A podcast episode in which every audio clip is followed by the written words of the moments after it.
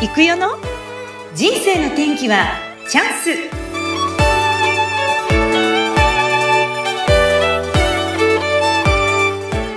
はいということで先週に引き続きゲストは大島圭介さんです。大島さん今日もよろしくお願いいたします。よろしくお願いします。楽しみです。楽しみです。ワクワクです。なんかあのこの気持ちを上げるワードとかってあるんですか？気持ちを上げるワードは言葉って本当大事なので、うん、僕はあのやっぱりよっしゃーって言ったり、うん、あのいいいねってやったり、うん、もう最高って言ったりなんかそういう気分が上がる言葉はめちゃめちゃ使います。例えば朝一番にやってるこう習慣みたいなのあります？気持ちを上げることとか何かありますか？今日もいい日だって言います。やっぱり。だって目が覚めますよね。そして何いきなり布団の中で言うんですかこうやって。今日も最高ってなんか今日もなんか素晴らしい一日最高の一日になりそうだっていうかそんな風に、うん、あの今日一日まず起きた時に最初にあの今日も最高になんかすごいことが起きそう起きそうだっていうことを自分それを認めてあげるって大事なんですよね。へえー。はあ、そうなんですそうですね。朝起きたら今日も素晴らしい日になりそうだってなんか自分でそれを認めてで僕はいつもルーティンは朝日を大体もう6時前に起きてるんでで今は大体6時半ぐらいに、まあ、僕のところから6時半ぐらいにちょっと明るくなってくるんでその朝日に向かってその朝日もそうですね自分のミッションとかを宣言したり。え、宣言するんですか？ちょっと待って、ベランダに出てですか？それ、部屋の中で。そう、ベランダベランダに出たり、あと、はい、あと散歩、散歩中に朝日を発見して言ったりとかっていう感じでやってます。はい。朝起きて朝日を見ながら人生のミッションだったり、今日やることとかを宣言するっていうことです。かっこいい。実はね、今この収録も、あの、歩きながらなんですよね、はい、大島圭介さんね。そう、そうなんです、そうなんです。ちょっとガラガラガラガラって音がしてるかもしれないですけど、散歩しながら。散歩しながら喋ってくれてるんですけど、なるほど。朝、え、はい、あれですか？あの、朝ってやっぱり気持ちよく、普段から目覚めるものですか？それともなんかこう飲みすぎちゃって寝坊することとかないんですか？ああ、もうね、昔はもうだいぶ飲みすぎてましたけど、うん、でもその、今はもう、ね、朝がすごい大切にしてるので、朝の時間めっちゃ重要なんですよね、僕にとって。うんうん、だから朝の目覚め、朝がもう人生の中でやっぱもう相当大切だと思ってます。うん、はい。なので朝はもう、はい、何回も言ってますけど、朝を大事にする、大切にすることって、人生を大切にするのと朝を大切にするのとイコールだなと思うので、それぐらい、それぐらい朝の時間、僕は朝を大切にしてるから、今、なんかそのいろんなことがうまくいってるように思うぐらい朝だなと思う。それはそういうふうになるきっかけがあったってことですか？なんか 夜型だった人間が朝型に。いや、きっかけはもうね、もう共通してやっぱりあの人生でうまくいってる人ほど朝を大事にしてる人たちがやっぱ多いので、後に。で、やっぱりそういう朝にはすごいパワーがあるっていうのはやっぱすごく聞きますし、その朝日、特に朝日とかっていうのはセロトニンが3倍出るあの幸せ幸福ホルモンが3倍出るとか、えー、その朝にこそやっぱ直感が降りてくるとかやっぱその朝にはすごいやっぱものすごくいいエネルギーがすごく循環してるっていうかですね、うん、朝のパワーはこれは朝早く起きるか起きないかによって、うん、その日一日のエネルギーやもう生きるエネルギーが変わると思うんです。なるほど。具体的に。うん。確かにそれはあります。はい、いや、もうそういうふうに、じゃあ、はい、普段から何かこう、気を、生活の上で気をつけてることってありますか？あ、ありますあります。もうその、やっぱり、やっぱやっぱり夢が叶う人生やせ、やっぱ自分も人生がもっともっと面白くしたいと思うので、その、そういう中でやっぱりいかにこの気分よく常に入れるかっていう自分の気分を最高にしていくことを、うん一番の優先順位にしてるっていうのがあります。えっと、気分よくっていうのは、なんかこう選択があった時に、こっちみたいな感じで気持ちいい方を選ぶとかそういうことですか？てか、普段からこれを、あの、なんだろう、や、やると気持ちよくなるっていうことを知るってことですか？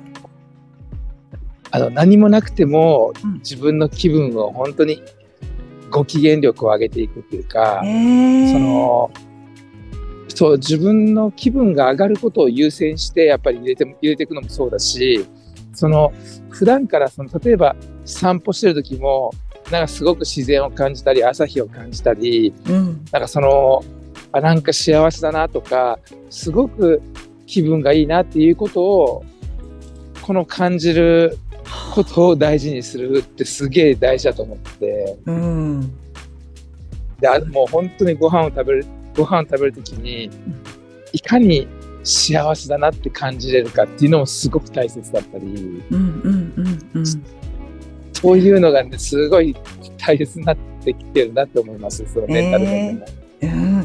もともとそういう感じだったんですか、いやいや、違います、違います。その、もう、やっぱ尊敬する人たちが、やっぱその、今に生きるとか、今ここをいかに感じることの大切さを教えてくれて、それで気づかせてもらったっていうのはあります。だから僕全然、その、感謝とかが足りてなかったなって思う、すごい思ったんですよね。いろいろなんかその、で、それなんでかなと思ったら、今を丁寧に感じてなかったんだなっていうのをすごい気づかされて、うん、で、もうスマホをいじりながらご飯を食べたり、その、だ今を生きてなかったんですよね。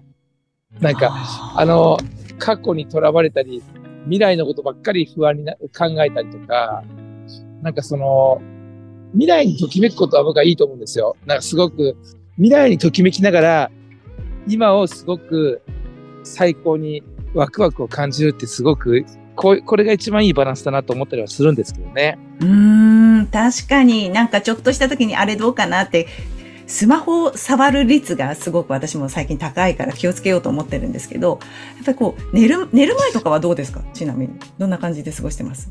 え、寝る前は、うん、その、一番理想はね、まだ僕はできてないですけど、やっぱり一番いいのは、メンタルトレーニングでやったりするのは、もう今日のすごく嬉しかったことや良かったことに感謝を3つ、3つ、最低3つぐらいを書き出すっていうか、うん、今日はこんなことがあってすごい幸せだった、ありがとうっていうか、もうこんな気持ちになって感謝だなとか、感謝ができることを3つ書くっていうワークがね、すっげえ究極いいですよ。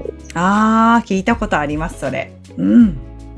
これは、これは超絶、あのー、人生が変わるワークだと思います。本当に。この今がいかに感謝できることを探す、探すっていうか見つけるっていうことをやるだけで、うん、やっぱ今が幸せであることに気づけるようになってくるんですよね。いやそうですよね。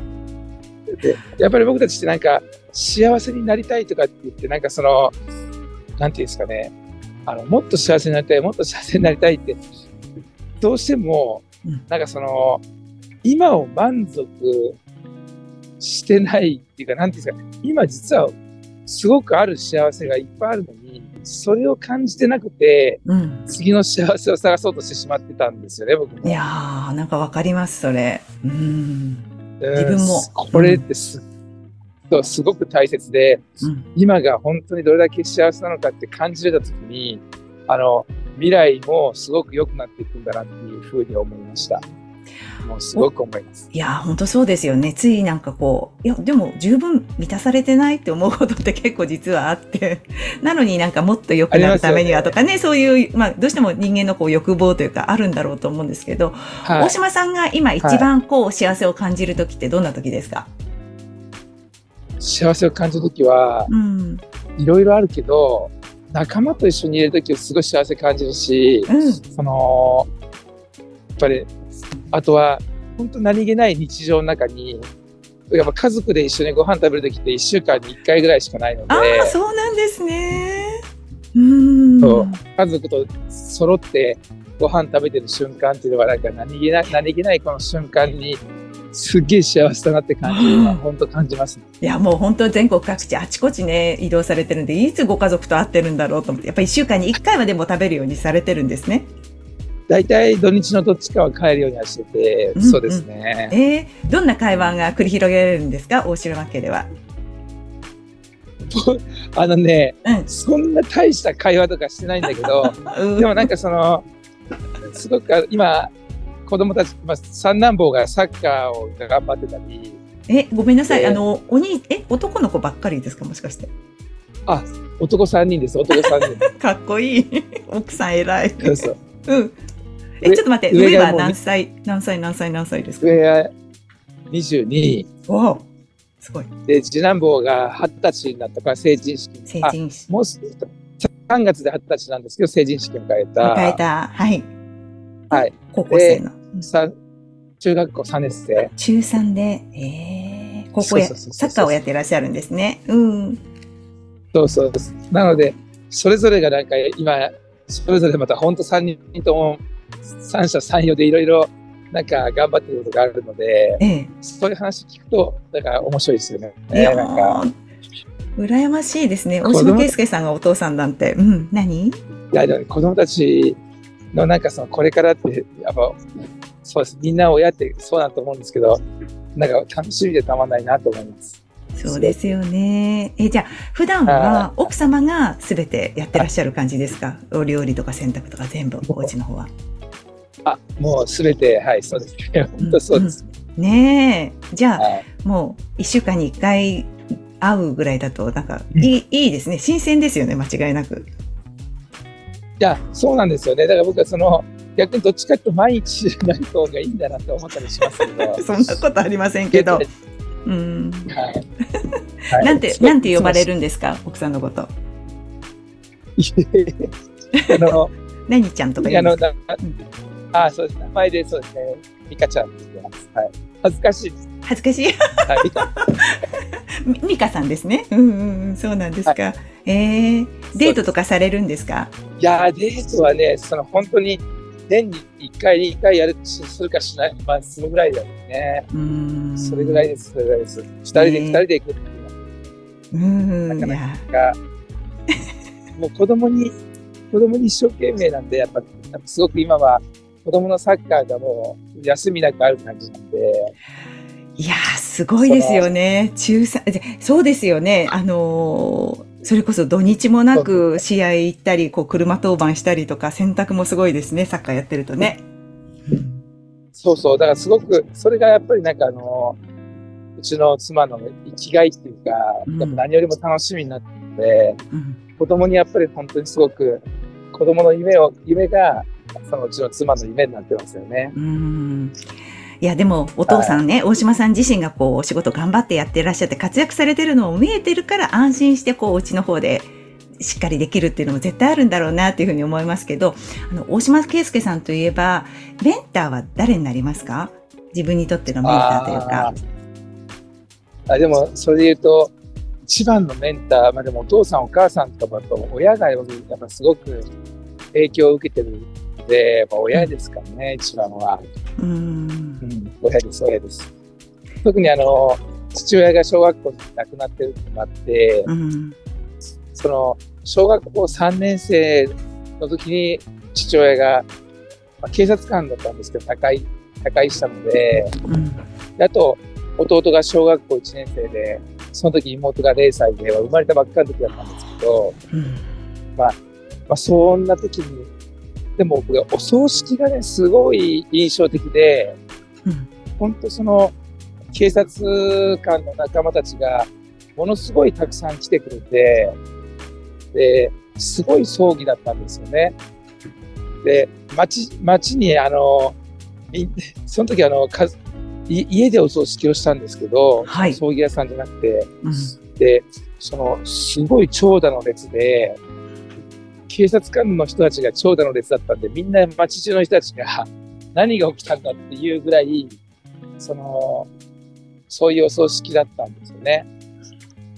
いや、それを見て、やっぱり僕あの、お父さんが本当になんかそのたくさんの人から愛されてたんだなっていうか、本当たくさんの仲間がいたんだなっていうことが嬉しかったのもあったんですよ。すごく。知らなかったですね。そんなにお父さんがこんなにたくさんの仲間から愛されてたんだなって、そのお葬式の時に知ったっていうか、そんだけお父さんが仲間を大切にしてきたんだなっていうふうに思ったのが、僕はすごく、なんか僕の今、やっぱ仲間を大切にしていきたいなって思ってるのはお父さんから来てるんだなっていうのは僕はすごく思いますし、うん、あと、あの、母親とこの間19日誕生日に、と40年ぶりに手をつないで歩いて歩きました。えすごい素敵。いや、もうこれはね、本当に恥ずかしかったんですけど、うんうん、そのきっかけがあって、香取さんっていうディズニーランドの公演をされる、はい、香取さんってわかりますかね？わかります、高信さん。はい。あ あ、そうですよね。はい。香取さんも出ら出られたんですね、これに。そうです。はい。香取さんも出てくださってます、この後。放送です。あ、この、あ、この後なんですね。あ、大島さんの前ですね。大島さんの前に香取さん出ていただきます。あ、そうなんですね。うん、いや、で、香取さんの、その、今度、光る、光らせる人が光る人っていう本出されるじゃないですか。はい。出される、出されるんですね。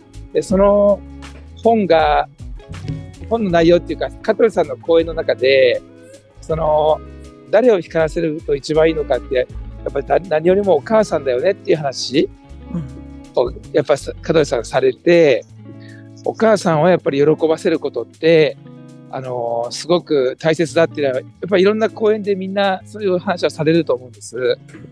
でも、その中で香取さんが具体的にどうやって喜ばせるといいかって、やっぱ手をつないで歩くといいよって、あのー、そうすると感謝が溢れてくるよっていうことを話され僕もそれ聞いたんですね。うん、で、でもそこまでは、さすがにちょっと手を握る、手をつなぐっていうのはいいことだなと思っても、なかなか恥ずかしくてできない。って思った時に香取さんから言われたのが、うんうん、そうやって言ってもやっぱりなかなか恥ずかしくてできないっていう人が多いと思うんですと。